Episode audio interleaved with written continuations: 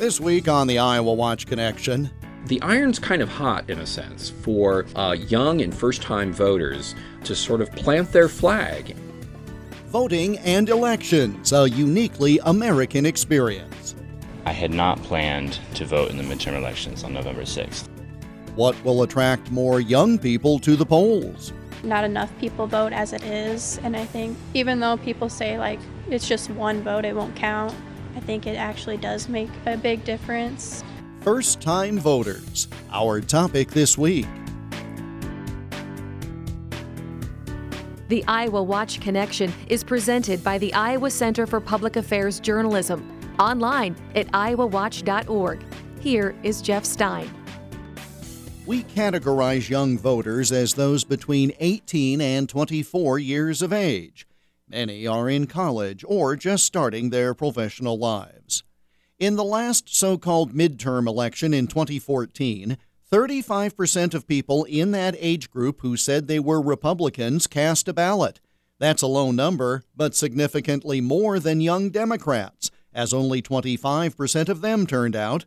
And of 18 to 24 year olds who did not hold a party identification but were eligible to vote in Iowa, only 18% did. Traditionally, the percentages of people in various demographics who vote go up. In short, the older you get, the more likely you are to vote. As the November 6th general election draws near, both Democrats and Republicans are working to solidify their respective bases so they can turn their attention in the closing days to voters without a party preference, even though, again, among young people, they are even less likely to vote. Iowa has staggered elections, meaning a great focus every two years.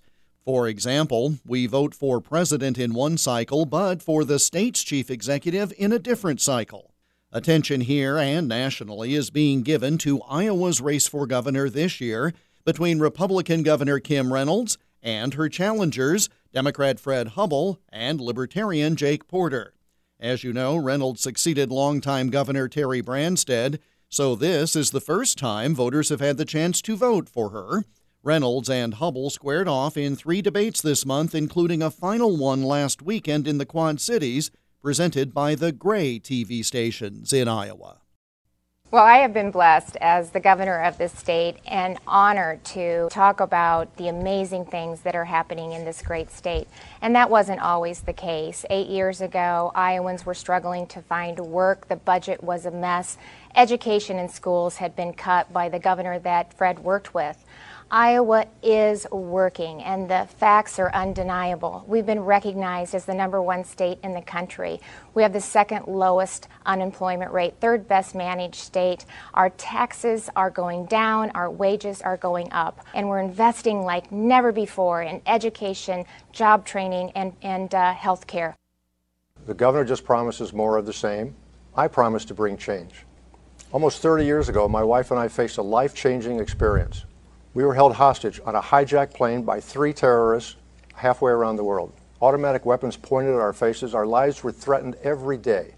My wife was held on that plane for six days. I was held for 13 with little to do and, and very little certainty. I sat there, I prayed, I thought about what I would do differently if I got a second chance.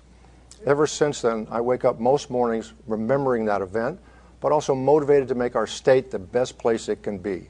Unfortunately, today I am very concerned about the direction of our state. How well are the candidates for governor connecting with young voters, many of whom will be casting ballots for the first time? And how are those voters preparing before making their choice? Iowa Watch's Lily Bohlke has our report. While some first time Iowa voters are well informed about the 2018 gubernatorial race between Republican incumbent Kim Reynolds, Democrat Fred Hubbell, and Libertarian Jake Porter, others getting ready to vote for the first time are still doing research. Some 18 and 19 year old Iowans are not even sure whether they plan to vote at all. Iowa Watch talked to first time voters about whether the gubernatorial campaigns are appealing to them, as well as what kind of information they are looking for and what issues they think are most important. Lauren Reese, for example, does not know yet whether she is going to vote, nor who she will vote for if she chooses to cast a ballot. She's 18 and from Monticello. I haven't really thought about it a whole lot, no. I don't know yet. I'm okay. not sure. Many of the people we talked to said they care about candidates' stances on social issues in the state, such as abortion, immigration, and transgender rights. Amber Jensen is 20 years old and a first time voter from Davenport. As a Spanish major at Cornell College who said she hopes to work with the Latino community in Iowa as a career, she said the immigration debate is important to her as well, including how it related to the immigration status of the man accused of murdering Molly Tibbetts. Gerson said that despite the fact that Tibbetts' family did not want to politicize her death, Reynolds made it political while Hubbell did not.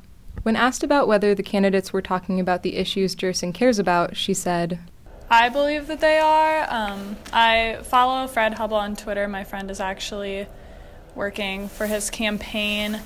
Um, and I look at Kim Reynolds' tweets, but I don't personally follow her on Twitter. I do keep up with um, the things that she's doing within the state um, through other news stations. Emily Butolf is 19 years old and, while she's lived in several places, most of that has been in South Dakota. She lives in Iowa City now while she studies at the University of Iowa. She plans to vote in the Iowa gubernatorial race, but did not know for whom when we talked with her. We spoke at the Iowa Memorial Union, where it was busy as students lined up for early satellite voting that was taking place. I do. Um, it's a little conflicting because they it becomes so extreme in some of the issues that like I agree with what they're saying, but not what they support. Mm-hmm. If that makes sense. Yeah. Um, do you have any like examples of that? Yeah. Um, I'm. I'm personally, um, my faith doesn't believe in abortion. Um, so Planned Parenthood has been poisoned against me from the start. Um, but I do, but I do want women to have access to health care. Butolf also said that she thinks partisan activity has turned the political process more commercial. McGuire Schultz, who is 19 years old and originally from Des Moines, agrees. He said he thinks politicians often cater to their political parties too much and that he will probably choose to vote for the candidate whose ideas are their own rather than those of their party. Partisanship is not the only frustration some first time voters have with the gubernatorial election and the political process in general. Tyler Dennis is a 19 year old from Cedar Rapids and said he finds that different media biases impact the political process and determine who people vote for. Do you think like the, the media has been doing an okay job of sort of covering the two candidates from your point of view, or do I you think, think the media is very swayed, and you can see that by comparing different media outlets. Some uh, media sources are more liberal, and some are more conservative, and you can see that difference on how uh, they're on their bias and how they portray the different candidates, and like how often they do, and in what light. Schultz said he talked to his dad about voting, and his dad told him that it's pretty easy. However, he said that while he's excited to vote for the first time, he's also nervous. The reason he had not yet cast his vote when we spoke was his lack of knowledge on the different candidates. The hard part is informing yourself, I think, knowing what's going on, he said. That's what's been holding me back. I don't want to go up there and vote and then not really know what I'm voting on. I'm Lily Bohlke for the Iowa Watch Connection. The Ethics and Politics Initiative is a special reporting team within the Daily Iowan, located at the University of Iowa in Iowa City. The team does in depth political reporting. Iowa Watch Executive Director and Editor Lyle Muller serves as the team's reporting coach, and he spoke with two members of the team, Elianna Novitch and Sarah Watson. Elianna Novitch will be the first student voice you hear. You've been talking with young voters. Give us an idea how many you've been talking to and what they're telling you as far as this election. I've been talking with a variety of young voters, both who are involved in getting other young voters registered to vote, but then also voters who are at these registration tables that have been popping up around campus leading up to the midterms. And a lot of what I've heard is them talking about issues versus candidates' names, um, and also where they're going to be voting. I've heard a lot that are planning to vote by absentee um, from where they're from because they feel like their vote has more weight at those locations and in those districts versus here in Johnson County that tends to be more blue overall. And are they all from Iowa or are they from other states as well? I've talked to a lot more from Iowa, and I've heard voting by absentee versus going home to their actual um, hometowns. Sarah, as you're talking with voters or talking with reporters who are talking with voters, are you getting a sense of whether or not these first time voters are liking what they're hearing from candidates? Are they are their needs being fulfilled by the candidates? I think it depends on what their views are. I think that abortion is a very key issue for a lot of voters, and I think that um, both, at least in the governor's race, uh, voters are hearing what they want to hear from either side, whether they support Kim Reynolds' pro life agenda or whether they support what Fred Hubbell is saying with restoring funding to Planned Parenthood. Are you talking about these young voters hearing what they want to hear because they're predisposed to agree with it, or are you talking about young voters who say they're hearing what they want to hear because those are the questions they want answered? That's a good question, and I'm not sure that that is a ans- that is a question that I can answer that that they're aware of, or that if they're aware that they're asking those questions, or I think it's mostly that they are hearing the res- those positions from ads and from from campaign rallies and maybe not seeking out or asking questions of candidates. Do either of you sense excitement amongst first time voters in Iowa about this election? I think there's more of a passiveness to it. I don't think that I've been seeing as much of people actively getting engaged um, about who the actual candidates are that are running. I think they're aware of what issues they are maybe passionate about, like affordable health care or, like Sarah said, um, pro choice versus pro life. But I haven't actually heard them relating those issues to who they're going to vote for because they stand for those values.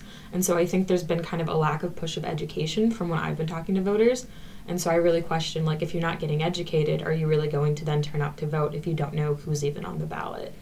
And I think one of the things is that we don't have a huge personality like we did in the presidential race.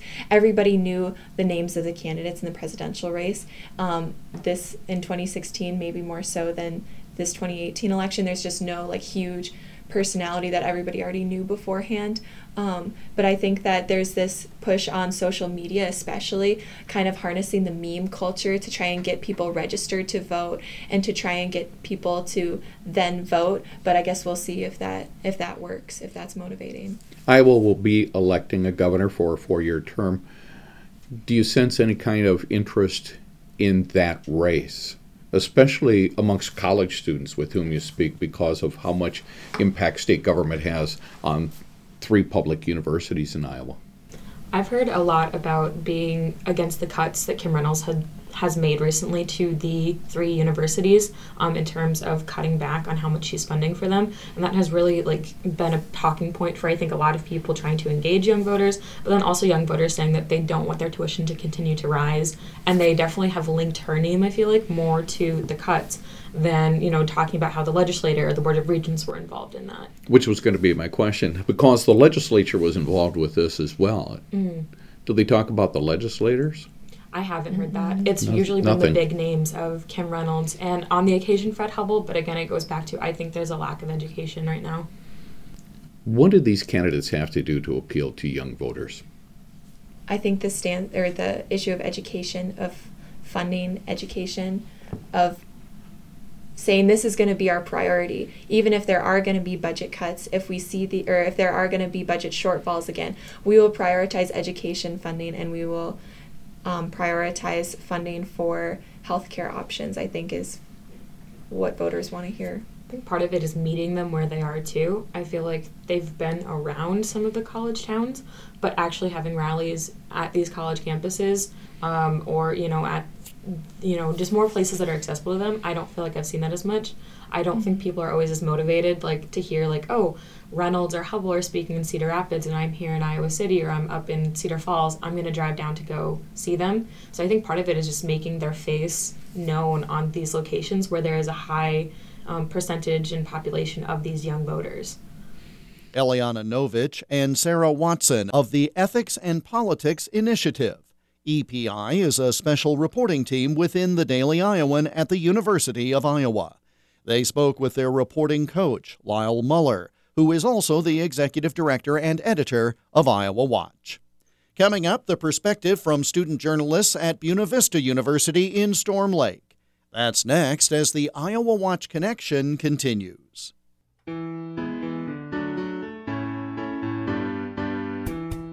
The Iowa Watch Connection radio program is part of a statewide audience engagement project organized by the Iowa Center for Public Affairs Journalism, an independent, nonprofit, nonpartisan news organization. The center is dedicated to producing high quality investigative and community affairs journalism in Iowa while also training journalism students to do this work at a high ethical level. The center is found online at iowawatch.org. Welcome back to the Iowa Watch Connection. I'm Jeff Stein. We continue our examination of young voters in Iowa by bringing you a report prepared by students at Buena Vista University in Storm Lake, as originally aired on the campus radio station there, KBVU. With an admittedly divided nation amidst the Kavanaugh Supreme Court proceedings, separated immigrant families at the border, and gun violence at schools and outdoor concert venues, to name just a few issues, there is much speculation as to whether the upcoming midterm elections will see an uptick in voters or a dismissal of the process. This question is especially relevant as we look at the youth vote.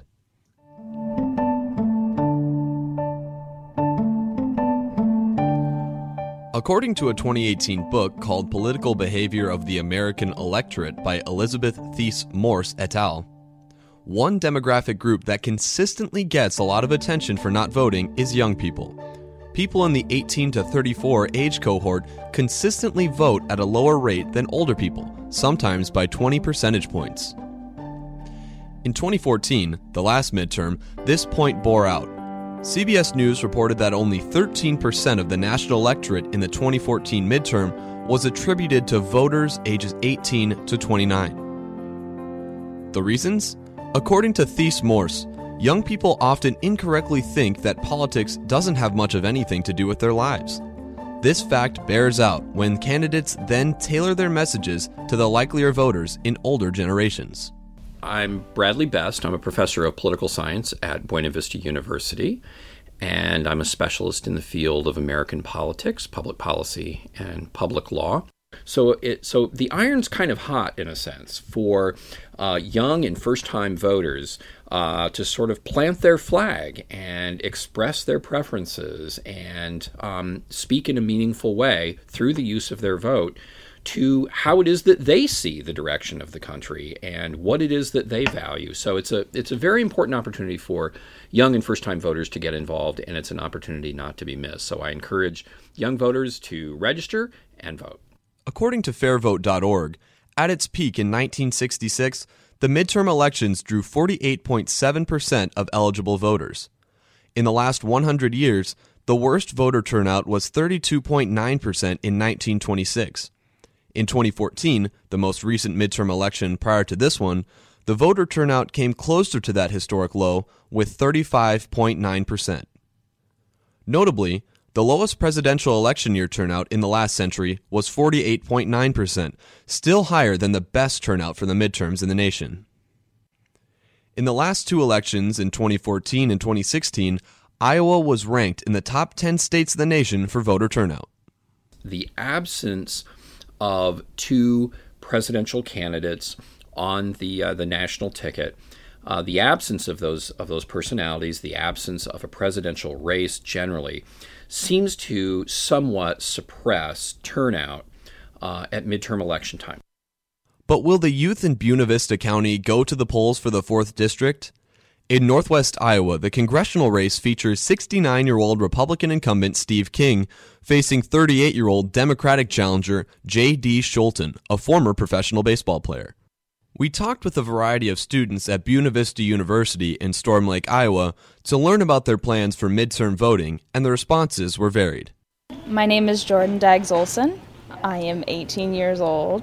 My hometown is Eldora, Iowa. I am a first time voter. All right, Haley Haynes, uh, majors history 5 through 12. I'm from Oakland, Iowa, and I'm a junior. Do you plan on voting in the midterm elections on November 6th? Yes. Probably that not enough people vote as it is, and I think even though people say like it's just one vote, it won't count, I think it actually does make a big difference. So, kind of want to be part of that difference. So. But some are choosing to vote in their home states because of key races there. All right, my name is uh, Coleman Roberts. I'm 20 years old. My hometown is Chandler, Arizona. This is my second time voting. Uh, I do plan on voting in the midterm election in an absentee ballot, and I registered to vote online. Not unlike previous midterms, though, some admitted that voting wasn't on their list of priorities. Do you plan on voting in the midterm elections? I do not. I had not planned to vote in the midterm elections on November 6th. And I do not plan on voting in the midterm elections.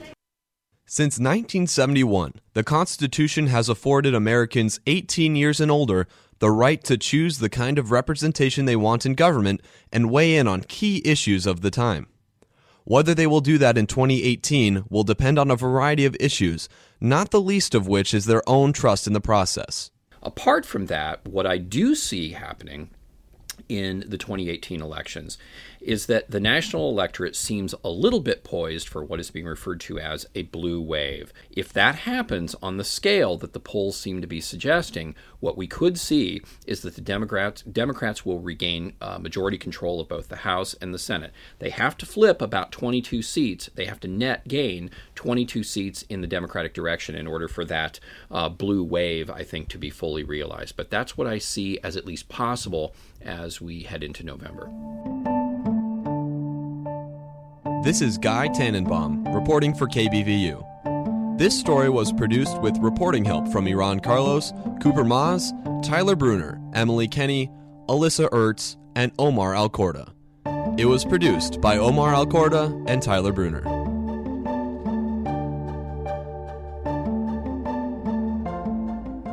The report from students at Buena Vista University in Storm Lake, as originally aired on the campus radio station there, KBVU.